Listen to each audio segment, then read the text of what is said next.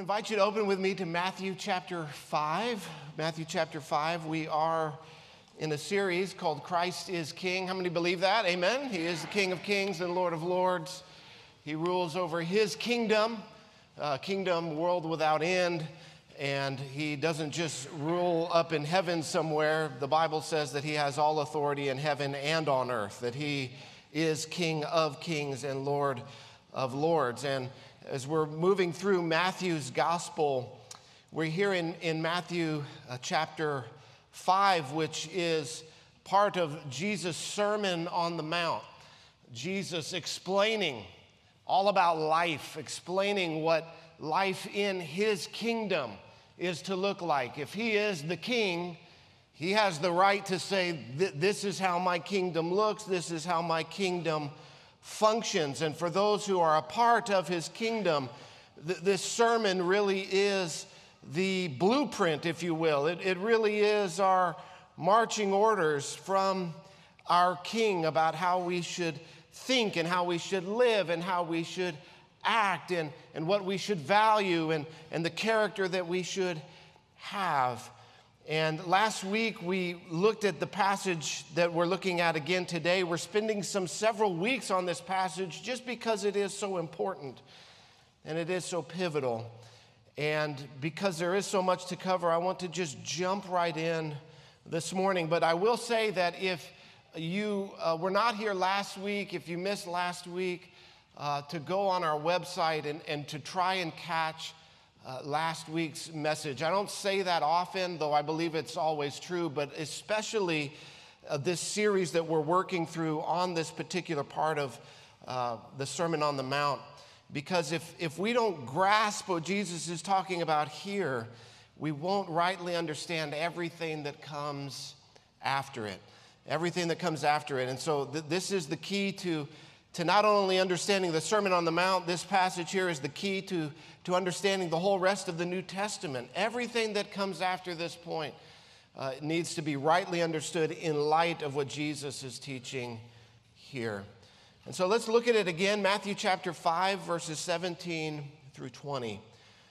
Jesus speaking, he says, Do not think that I have come to abolish the law or the prophets.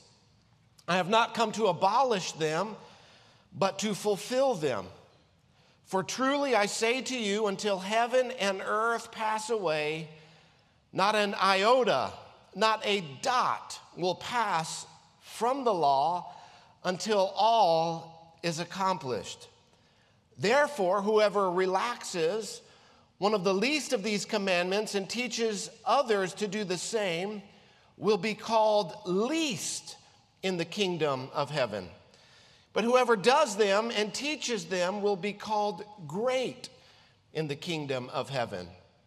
For I tell you, unless your righteousness exceeds that of the scribes and Pharisees, you will never enter the kingdom of heaven. These are the words of God. Amen. Let's pray. Father, we thank you uh, for your word. Lord, that you have revealed to us. Lord, without your word, we would be in darkness. Without your word, we would be left up to our own understanding and our own attitudes and our own philosophies and our, our own version of the truth, which is distorted, which is perverted, which is, is skewed in so many different ways. But Lord, you have spoken and you have given us your word and you have revealed yourself to us. You have revealed the truth to us so that we might not stumble around in darkness, but that we might walk in the light. Lord, you've revealed yourself to us in the Word made flesh, in the person of your Son Jesus, the, the, the fullest expression of the Father. Lord, as we spend time in your Word today, we, we look to Christ. We look to Him as the author and the perfecter of our faith. We look to Him that for the joy set before him, went to the cross and died in our place. We look to him as the, the perfect substitute, as the offering for sin. We look to him as the one who died and rose again. We look to him as the one who is seated at your right hand right now as the King of Kings and the Lord of Lords. Lord, help us here now, down here on the earth, Lord, to, to live out the purpose for which you've created us to live, Lord, that your kingdom would come and that your will would be done on earth as it is in heaven, in our lives, Lord, in our hearts, in our community, in, in our workplaces, in our families, that your kingdom would be established. In Jesus' name we pray. Amen. I could pray all day, but we got to get into this this morning. Okay. So, over the last few weeks, I've, I've wrestled uh, quite a bit on how to teach this text. And I haven't wrestled on the meaning of the text or the interpretation of the text. It's actually very clear. But I, I have wrestled through how to teach it in a way that is helpful because this subject, Christ and the law, and the Christian and the law, it is a very vast subject. And I don't want to overwhelm everybody which would be very easy to do. And so, what we're doing is we're spending some weeks on this for a couple different reasons. The first is because it is so important, it is so critical. Uh, again, th- this understanding of this text sets the trajectory of our whole Christian life. So that if we're off by just a few degrees, as we end up walking out our faith and what we believe, we will find that, that we could be way off in our hearts and in our lives of what we believe to be true about God, about Christ, and about the world that we live in. It is that important. And so we're spending some several weeks to, to really uh, put these truths down deep into our hearts. And in fact, where Jesus goes from here, if we don't understand what he's saying here, we want to understand the rest of what he's saying. What he teaches for the rest of the Sermon on the Mount is, is a preaching on, an exposition of God's law, the law of God. And so, if we don't rightly understand what he's saying here, we won't rightly understand what comes after this, which is his teaching on God's law. But secondly, the reason why we're spending several weeks in this is to to chop this up into bite sized portions that can be hopefully easily digestible by you. I don't want to give you so much that you are not able to, to absorb it because it's so important that this truth is absorbed into your Christian life and that you can take it and digest it and we can walk it out and make it part of our Christian lives from here on out. Now, there are volumes that could be said on this topic, and I'll, I just acknowledge up at the beginning that as we talk about Christ and the law and, and the relationship of the Christian to the law, I am going to leave you with unanswered questions. That is absolutely inevitable. I'm not going to be able to answer every question that you may have. Uh, that, to, to, unless we just want to spend hours and hours and weeks and weeks. But if you have unanswered questions, I'm, I'm happy to try and, and answer them for you individually, as, as we can. I'm, I'm happy to do that. But I will say this on the topic of, of, of this issue of Christ and the law and our relationship to the law, the Apostle Paul dedicates nearly two entire books to the topic. The book of Romans and the book of Galatians are, are this issue fleshed out for us. In fact, in Romans, Paul uses the word law speaking of the law of God, he uses that word 78 times in the book of Romans. The book of Romans, which is only 16 chapters, the book of Romans, which is less than 1% of our Bibles, uses 20% of the usage of the word law in our Bibles. 20% of the usage of the word law in our Bibles is in the book of Romans which is only 1% of our Bibles. That is the subject. How does this relate to Christ and to us? So I would say for unanswered questions, I'm happy to answer them for you as best as I can, but I would also encourage you to study the book of Romans. Amen. Amen. And so last week, I said I wanted to answer three questions from this first section. We see that this passage is broken into two sections first, Christ and the law in the first two verses, and secondly, us and our relationship to the law in the last two verses. And for, from these first two verses, there's three questions I want to answer. And last week I, I did my best to answer one of them, and that was this What was Jesus' view of the law and the prophets? The law and the prophets, which describes the Old Testament scriptures, what did Jesus believe about them? And if you'll recall, I, I, shared three things with you from this text. The first is that Jesus believed that the Old Testament scriptures, the law, and the prophets, number one, that they were true, that they were true, that he believed that, that what, what it says in there actually happened, that they weren't myths, there weren't fables, that it was God's truth. Secondly, I, I showed you that not only did he believe that the law and the prophets, the Old Testament scriptures, were true, but secondly, that he believed that they were good. That they were good. That there are those today in Christianity who, who would call themselves Christian who would want to call into question the truthfulness and the goodness of the Old Testament scripture to try and drive a wedge between the New Testament and the Old Testament in such a way to divide and divorce Christianity from what came before it so that we would in no way feel obligated to have to, in any way, observe or submit to the commandments of God, that we could live life unto ourselves. And what I wanted to show you was that this was not Jesus' view at all of the Old Testament scriptures. That Jesus taught that number one, they were true, number two, that they were good, and number three, that they were abiding. Abiding, that they were still in effect, that they were still in full force.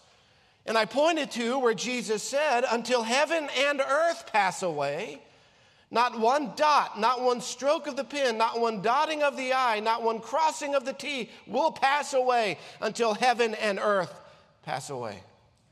And so, therefore, God's law stands today. And so, if we are to be true followers of Christ, we must, as followers, uh, as disciples of Christ, we must share the same view of the Old Testament that he shared. I cannot say I follow Christ and say I want nothing to do with the Old Testament. That's not the way that it works. That's last week's sermon. Go watch it, it'll bless you. Today, I want to answer two more questions. The first is In what way did Christ fulfill the law and the prophets? In what way did Christ fulfill the law and the prophets? And number two question I want to answer today is How does Christ's fulfillment impact our lives today? So, in the text, Jesus says, I did not come to abolish the law and the prophets, but I came to fulfill them. To fulfill them. So, what, what does it mean when Jesus said that he came to fulfill the law and the prophets? Let's start with the prophets first. That's a lot easier to deal with. It's, it's much easier to see, it's much simpler to understand. How did Christ fulfill what the prophets had spoken? Well, Matthew's already shown us several examples of this already in his gospel. In fact, to this point, in the first four chapters, six times, Matthew has already shown us that in the life of Christ, he is fulfilling what the prophets spoke about the Messiah, about the Christ who was to come. Flip over back with me to Matthew chapter 1, verse 22. Speaking of how Jesus was conceived, speaking of where Jesus uh, was to be born, speaking of all of the situations surrounding Jesus' birth.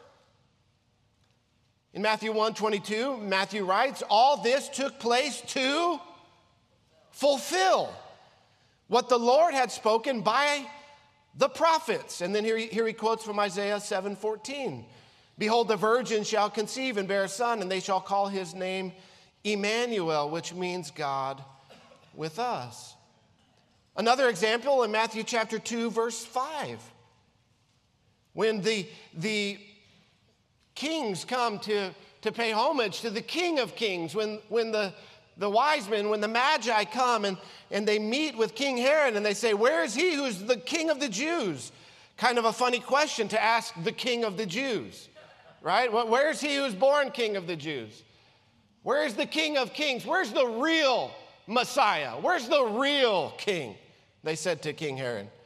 So they go and they search and they come back. And in verse 5, it says, They told them in Bethlehem of Judea, for so it is written by the prophet. Here he quotes from the prophet Micah, chapter 5, verse 2 And you, O Bethlehem, in the land of Judah, are by no means least among the rulers of Judah, for from you shall come a ruler who will shepherd my people, Israel.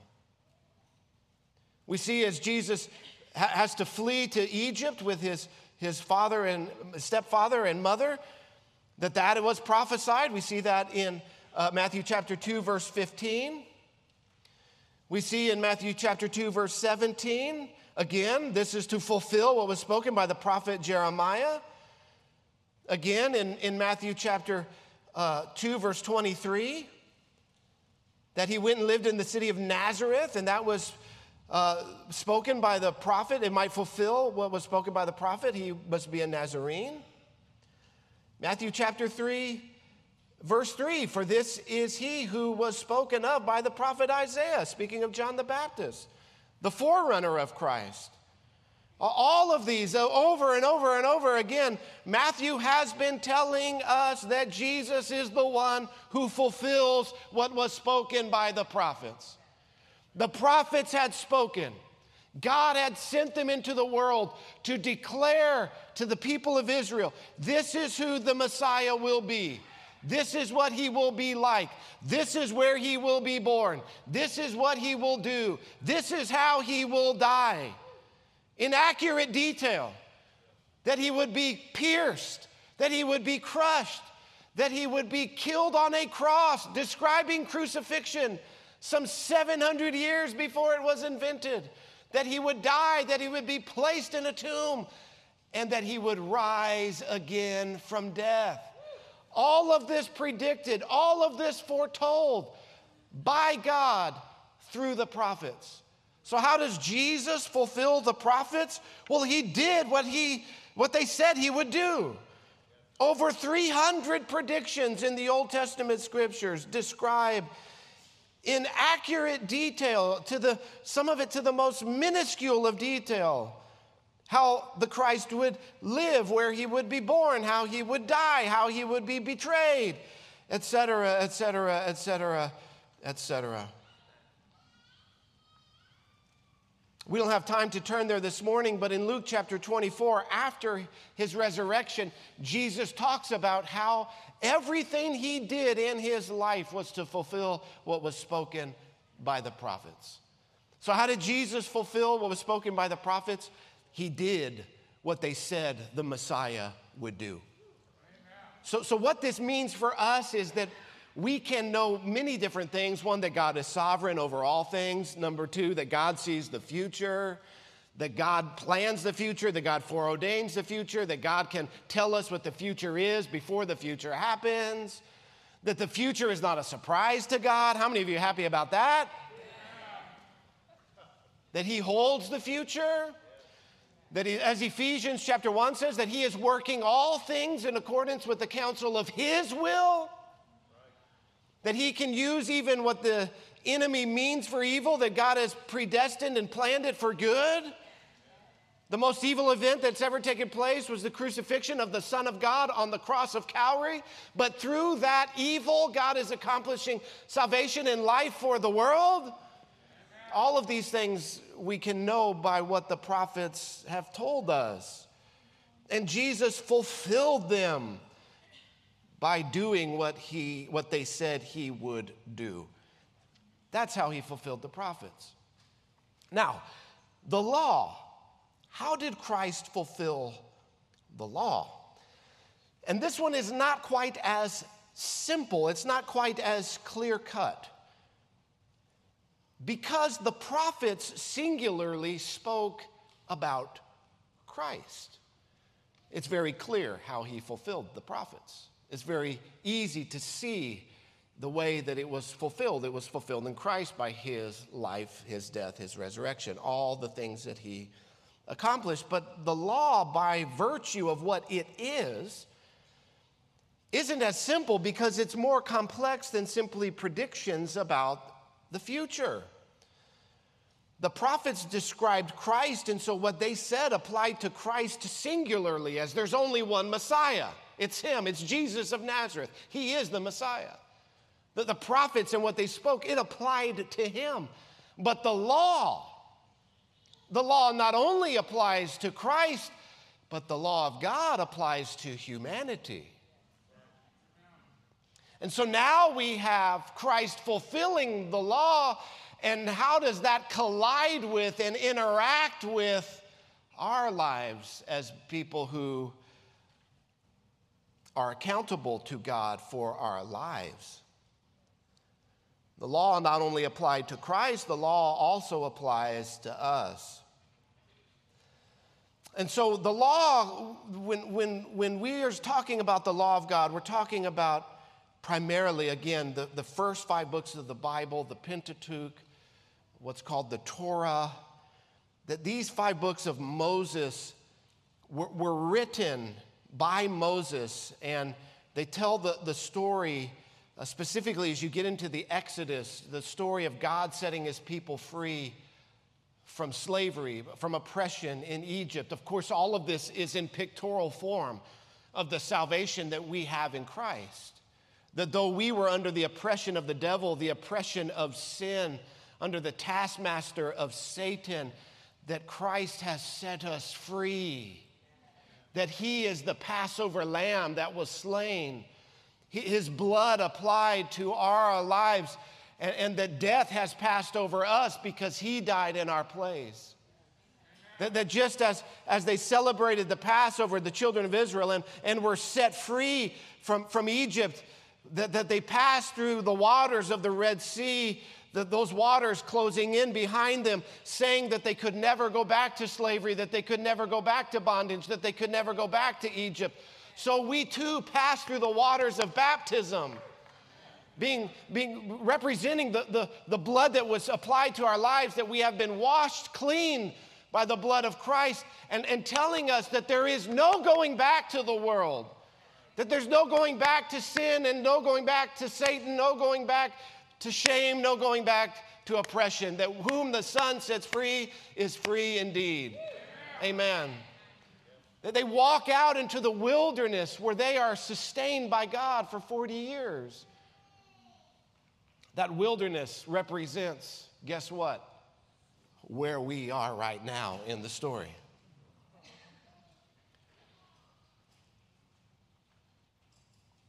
And God, in the wilderness, He sustained His people. He fed them, He clothed them, He provided for them, He provided for their every need. And you know what they said? Oh, thank you, God, for your provision. No, what did they do? They grumbled, they complained. I know none of us can relate to that at all. In the wilderness, he also gave them his word. Gave them his word, his law, to teach them how they were to be governed under God as their king. Tonight, uh, Pastor Mark's going to bring a message about from the book of 1 Samuel about the nation of Israel rejecting God because they want an earthly king. I'm not going to preach his message. You have to come here tonight to hear it, but it's going to be good. God was to be their king, so God gave them his law, how his people were to be governed as a nation. Of course, here in the new covenant, God has given us his word in the scripture, but also his word made flesh, the incarnation, Christ. We have Christ. What they had in types and shadows, what, what they had in pictorial form, what they had in, in, in, in vague, you know, tr- trying to see a, the outline of the Savior, we have it in 3D. We, we have it in the flesh, the Word made flesh. This law that God gives to Moses on Mount Sinai, uh, Jewish rabbis in that law have identified 613 commandments in that law. And that law, that 613 commandments, can be divided into three main categories. I want to talk about those this morning because it's important for us to see how Christ fulfilled the law as it relates to these categories of the law. So, first, we see the moral law of God. God declaring what is good and what is evil. What you need to know and understand about the moral law of God is this that it's not arbitrary. It's not just arbitrary rules that God just came up with one day. The moral law of God, what God declares to be good and what God declares to be evil, is an expression of His nature. It is an expression of His character. It is an expression of who He is, who God is as a person. The moral law of God cannot be changed, and neither can the ceremonial law and neither can the civil law, the next two laws. But the moral law of God, what God declares to be good and evil, is an expression of his heart. It is an expression of his nature and of his character. So, for an example, an example of this is uh, in the Ten Commandments. The Ten Commandments is the most succinct telling of the moral law of God. You could view it as a summary of the moral law of God in the Ten Commandments, one of them is, Thou shalt not bear false witness. Thou shalt not bear false witness. Thou shalt not lie. Well, how is that an expression of God's nature and character? Well, God cannot lie. He cannot lie. He will not lie. Everything that God ever says is absolutely the truth, period. And so the, the moral law of God is, a, is an expression of his nature, an expression of his character that, that we are to live out under his rule and reign as king, and best expressed in the Ten Commandments. The civil law, or what's sometimes called the judicial law, was examples of how God's moral law would be lived out in the nation of Israel in the time after God brought them into the promised land. So, the moral law of God, how do we live this out? How do we live out these laws, which are good, the Bible says? What, does it look like to live out these laws in relationship to one another? That's the civil law, or what's called the judicial law. And I'm going to deal with that mostly next week. And then, thirdly, was the ceremonial law, or what's sometimes called the sacrificial law. And this showed and answered the question of how humanity that is sinful can be purified of sin and live in a relationship with God who is holy. That's what the ceremonial law, the, the sacrificial law, it dealt with the, the sinfulness of man. You see, for God to covenant with and enter into relationship with sinful humanity, that sin must be atoned for. There, there must be a price paid for sin. And so God establishes the ceremonial law or the sacrificial system so that humanity can be purified and therefore enter into covenant relationship with God who is holy.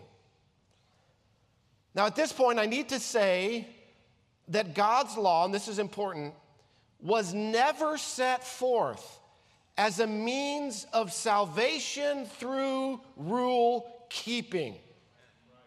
I need to say that again. The moral law of God, the law of God in the, in, in the Torah, in the first five books of the Bible, God's law was never set forth as a means by which any human could attain salvation through rule keeping. That was never God's intent. That's where the Pharisees went off, and we'll deal with that later. But it was always set forth as a way to atone for man's sin through substitution. And the point of the law was to show man's sinfulness and need for a substitute, and need for a Savior, and the need to be cleansed. Flip over with me to Romans chapter 3 quickly. Romans chapter 3. Again, I told you that the book of Romans is really Paul's unpacking this for 16 chapters. But I want to look at just a, a couple verses here that illustrate this point. Romans chapter 3, verse 19. Now, he, verse 19, he says, Now we know that whatever the law says, it speaks to those who are under the law, so that every mouth may be stopped and the whole world may be held accountable to God. Just listen to that here for a moment that through the law of God, the whole world is accountable to God. Verse 20, he says, For by works of the law, no human being will be justified in his sight, that is, in God's sight, since through the law comes knowledge of sin. I don't know how to say this any better than what Paul says here that no one is justified by keeping the, the commandments of the law because none of us have kept the commandments of the law. And so, built into the law of God was a system by which law breakers could be forgiven of their law breaking. The sacrificial system didn't come in later after God gave them the law and said, Oh my goodness, they can't keep this. Well, what am I going to do? Well, I'll come up with this sacrificial system. No, they were given at the same time. Because for generations before the law was even given, humanity had been transgressing God's moral law over and over and over and over again. And so God gave his law written on tablets of stone so that humanity could see very clearly their sinfulness before God who is holy. And in their sinful condition, could recognize their need to have their sin atoned for. That is the purpose for the law of God to show us our need for a Savior.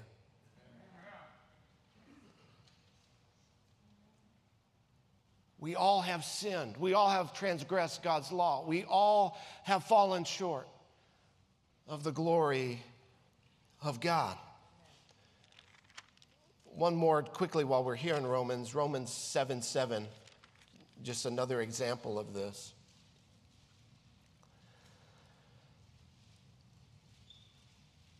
Romans 7 7. What then shall we say? That the law is sin? By no means. Yet if it had not been for the law, I would not have known sin. That, that the law opens up for us, the law opens our eyes to our sinful condition. That's the job of the law of God. If it were not for the law, Paul says, I would not have known sin. For I would not have known what it is to covet if the law had said, You shall not covet. So, so this is the purpose, one of the purposes of the law, is to show us our sinfulness and our need to have our sin atoned for. It was never designed as a means of salvation through rule keeping. It was always designed as a system of substitute for law breakers and to show us our sinfulness and to point us to the Savior who would atone for our sin. Again, this is why when the law was given, the sacrificial system was given as well. So, how did Christ fulfill the law? Let's first talk about the moral law of God what is good and what is evil. Christ kept the moral law of God perfectly. This is how he fulfilled the moral law of God by never once sinning. The Bible says that Jesus was tempted, invited into sin, tempted to sin at every point, just as we are, yet without sin. Jesus, in his life, as he debates with the Pharisees in the Gospel of John, he, he will put this to them and he, he will say, Show me any way that I have sinned. He says, My life is an open book. Go ahead. Show me how I have sinned. And nobody in the crowds, nobody who hears him say that can say, oh, I can tell you how you sinned. That's, that's staggering. If you went to your family, if you went to the people around you and said, How have I sinned? they'd have a list of 10 things. Boom, boom, boom, boom, boom, boom. From last week.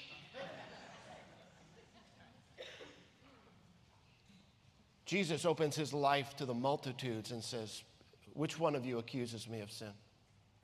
Not one person could say anything because Christ never sinned. He perfectly obeyed God's law. The moral demands of the law of God were met by Christ. Though we have all transgressed God's law, He kept all of the commandments perfectly. Perfectly. He never once sinned. That's our Jesus. Perfect obedience, perfect submission to the Father by obeying the Father's word, by obeying the law of God. So, this is how Christ fulfilled the moral law of God. How did he fulfill the ceremonial or the sacrificial law of God? Well, the law demands and the law prescribes that the wages of sin is death. The wages of sin is death, and Christ fulfilled the law in this respect, the ceremonial and sacrificial. He fulfilled the law by dying the death that the law prescribes. He took the penalty of the law for sin upon himself. The death that the law of God prescribes for sinners, Jesus died that death. And in doing so, he fulfilled all of the sacrificial system in the law. And Jesus is, as John the Baptist declares, Behold, the Lamb of God who takes away the sin of the world. The Lamb of God, under the law of God, had to be spotless, had to be perfect, had to be without blemish, had to be without disease. It, couldn't be lame, it couldn't be maimed. It had to be a perfect, spotless lamb. And Jesus was that perfect lamb, sinless, spotless, not touched by disease, not touched by decay, not touched by the, the, sinful state of humanity. He was born under the law, but he perfectly kept the law. His life of perfect obedience he kept for God, but he kept himself from sin for us so that he could give his life to ransom us, lawbreakers, back to God. Because if Jesus had sinned, if Jesus had been sinful, he would not have been able to fulfill the demands of the law of God, the sacrificial law of God. He could not have been our substitute if he himself had been sinful, because he would have been dying and atoning for his own sins. But because he never sinned, he could have our sins laid upon him. And so in the Old Testament, all of the offerings and all of the rituals and all of the sacrifices, they were to point to Christ and his fulfillment of them. And that when Jesus died on the cross and he shed his blood as a sacrifice for sin, he fulfilled all of the sacrifices. He fulfilled all of the ceremonies. He fulfilled all of the rituals so that those of us who are in Christ can share in the righteousness that only He can give. The book of Hebrews makes it abundantly clear that Christ's sacrifice was the final sacrifice. That when he died and shed his blood that there is no longer another sacrifice for sin. So apart from Christ there is no atonement. Apart from Christ there is no forgiveness of sin. Apart from the blood of Christ, if you have not put your faith in him, you are in your sins. You are dead in your trespasses. That, that there is only one way of atonement, only one way of salvation, and that is through the finished work of Christ on the cross. Flip over with me to Hebrews chapter 10. The writer of Hebrews gives a masterful illustration of this. I'm just going to read this. I'm not going to give a lot of commentary on it. But I want you to just think about this in context of Christ fulfilling the law. Hebrews chapter 10, verse 1. For since the law has but a shadow of the good things to come, instead of the true form of these realities, it can never, by the same sacrifices that are continually offered every year, make perfect those who draw near. Otherwise, would they, those sacrifices, not have ceased to be offered? Since the worshippers, having once been cleansed, would no longer have any consciousness of sin. But in these sacrifices, there is a reminder of sins every year. You see, on the Day of Atonement, every year, the people of God would watch, would gather, as the sacrificial lamb would be slain in their place, and the blood of the lamb applied to to the altar, blood of the lamb spilt and, and shed. And every year they would have to watch it, and every year they would have to remember it's my sin that's being atoned for. Their, their consciences would not be purified of sin because they would constantly be watching and reminding, being reminded of all of these sacrifices. But our consciences have been purified of sin because of the once for all finished work of Christ. That's the argument he's making here. Verse 4 For it is impossible for the blood of bulls and goats to take away sins. Consequently, when Christ came into the world, he said, Sacrifices and offerings you have not desired, but a body you have prepared for me. And burnt offerings and sin offerings you have taken no pleasure. Then I said, Behold, I have come to do your will, O God, as it is written of me in the scroll of the book. When he said above, You have neither desired or taken pleasure in sacrifices and offerings and sin offerings, these are offered according to the law. Then he added, Behold, I have come to do your will. He does away with the first in order to establish the second. And by that will, we have been sanctified through the offering of the body of Jesus Christ once for all. Again, he's going to talk here in verse 11 about the priests under the law, the sacrificial system. Every priest stands daily at his surface, offering repeatedly the same sacrifices, which can never take away sins. But when Christ had offered for all time a single sacrifice for sins, he sat down at the right hand of God, waiting from that time until his enemies should be made a footstool for his feet. For by a single offering he has perfected for all time those whom are being sanctified.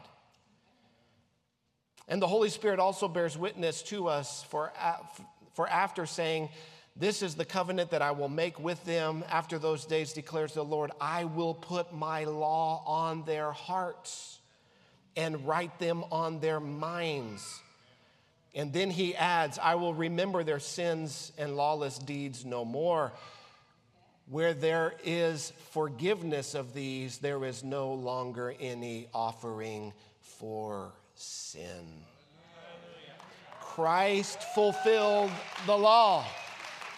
He fulfilled the ceremonial law, he fulfilled the sacrificial law on the cross. What did he declare? It is finished. It is done, it is complete. And so, what, what does bringing this home today? What does this mean? His fulfillment of the law, his keeping of the moral law. The, I delight to do your will, O God. I offer up my body as a sacrifice for sin. How does this impact our lives today? Because Christ said he came to fulfill the law in Matthew chapter 5. Yet he said, I didn't come to abolish the law. And so, how, how can the law be fulfilled and not abolished? How can the law be fulfilled and yet stand today? The word that, that Jesus used for fulfill, it actually means to put into full force. That the law of God finds its full completion in Christ. That the law of God accomplishes its intended perf- purpose perfectly in Christ. So God's law, it still stands today. It still stands in full force to show us our sinfulness, to show us, those of us who are not in Christ, our need for a Savior, our need to have our sins atoned for, our need for a substitute, our, our need to have our sins forgiven. It shows us, it stands in full force today to show the sinner their need for a Savior. And we are all in one of two families. We are either in Christ and his family who perfectly fulfilled the law of God, or we are in Adam, the one who rebelled against God and the one who broke his law. There are only two families. We are either in Christ or we are in Adam. If we are in Christ, his perfect obedience to God's law is imputed to us as righteousness, is, is credited to our account as us as if we fulfilled the law of God perfectly ourselves.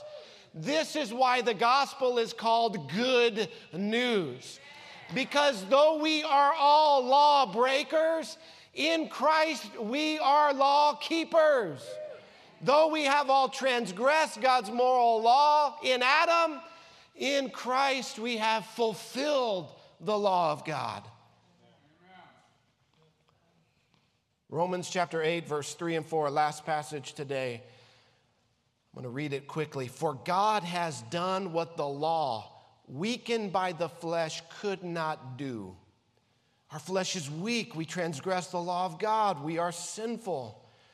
But God has accomplished something for us by sending his own son in the likeness of sinful flesh.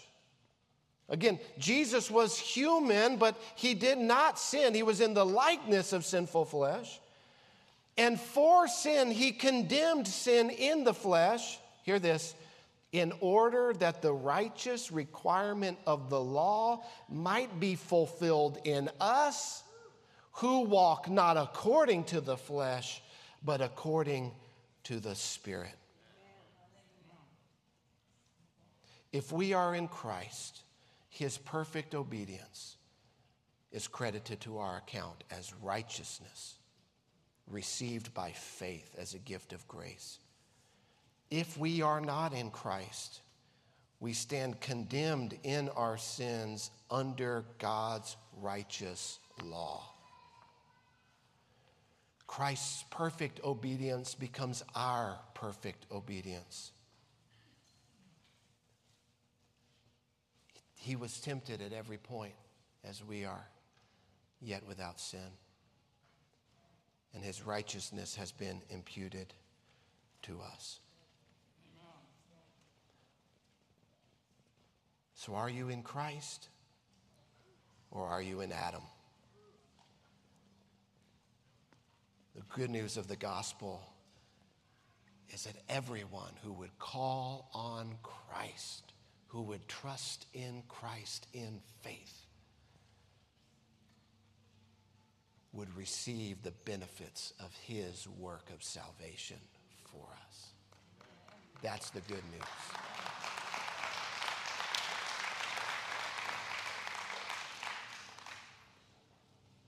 It's a gift of grace. That means unmerited favor. It means we don't work for it. Our own good deeds, our own good works, our own efforts, filthy rags.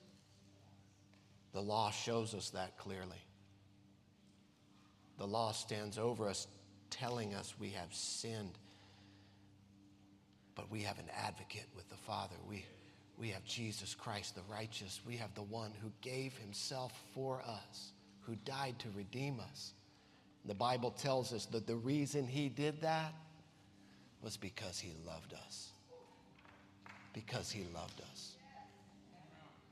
In this is love, the Bible says. Not that we have loved God, but that he has loved us and sent his son to be the atoning sacrifice for our sins. Are you in Christ today? I pray that you are.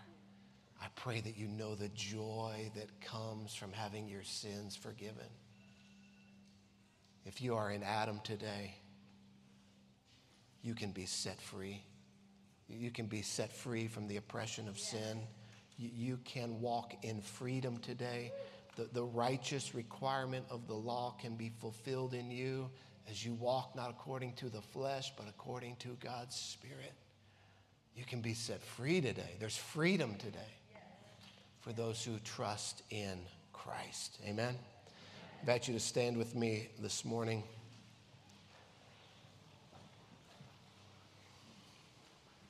invite the worship team to come and we're going to prepare to take the Lord's Supper together.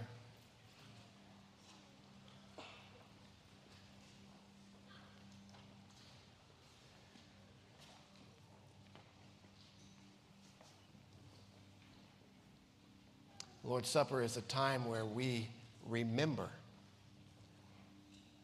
how Christ fulfilled the law for us. We remember what he did for us. We remember how he was obedient where we were not. We remember how he died for us so that we could live and live eternally. It's a time of remembering. It's a time where we stir ourselves up in the love of Christ. It's also a time for us as believers where we examine our hearts. We say, Lord, if, if there's anything in my life that's unpleasing to you, I, I give it to you. I lay it at your feet. It's a time for us to renew our commitment to the Lord, a time for us to renew our faithfulness to living for Him. But we don't come to this table because we are worthy. We come to our table, this table, because He died to open for us an invitation. All of us do not deserve to share in the riches of Christ, but He welcomes us to share in the work that He has done for us because of His great love. And so we have at Destiny what's called an open table. The table is open to all who profess faith in Christ. Amen. Let's pray. Father, we thank you for your Son who perfectly fulfilled the law's demands.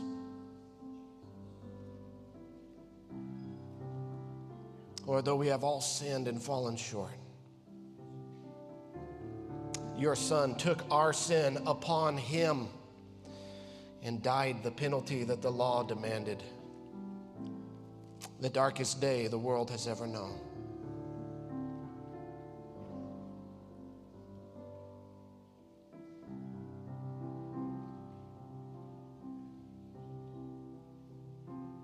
Lord, we thank you that through faith in your work on the cross that our sins are forgiven and that we do not stand before you condemned but we stand before you justified righteous whole and redeemed and because of your resurrection we stand before you alive to live for you lord we remember your work as we come to the table this morning with hearts filled with thanks and gratitude. In Christ's name we pray. Amen.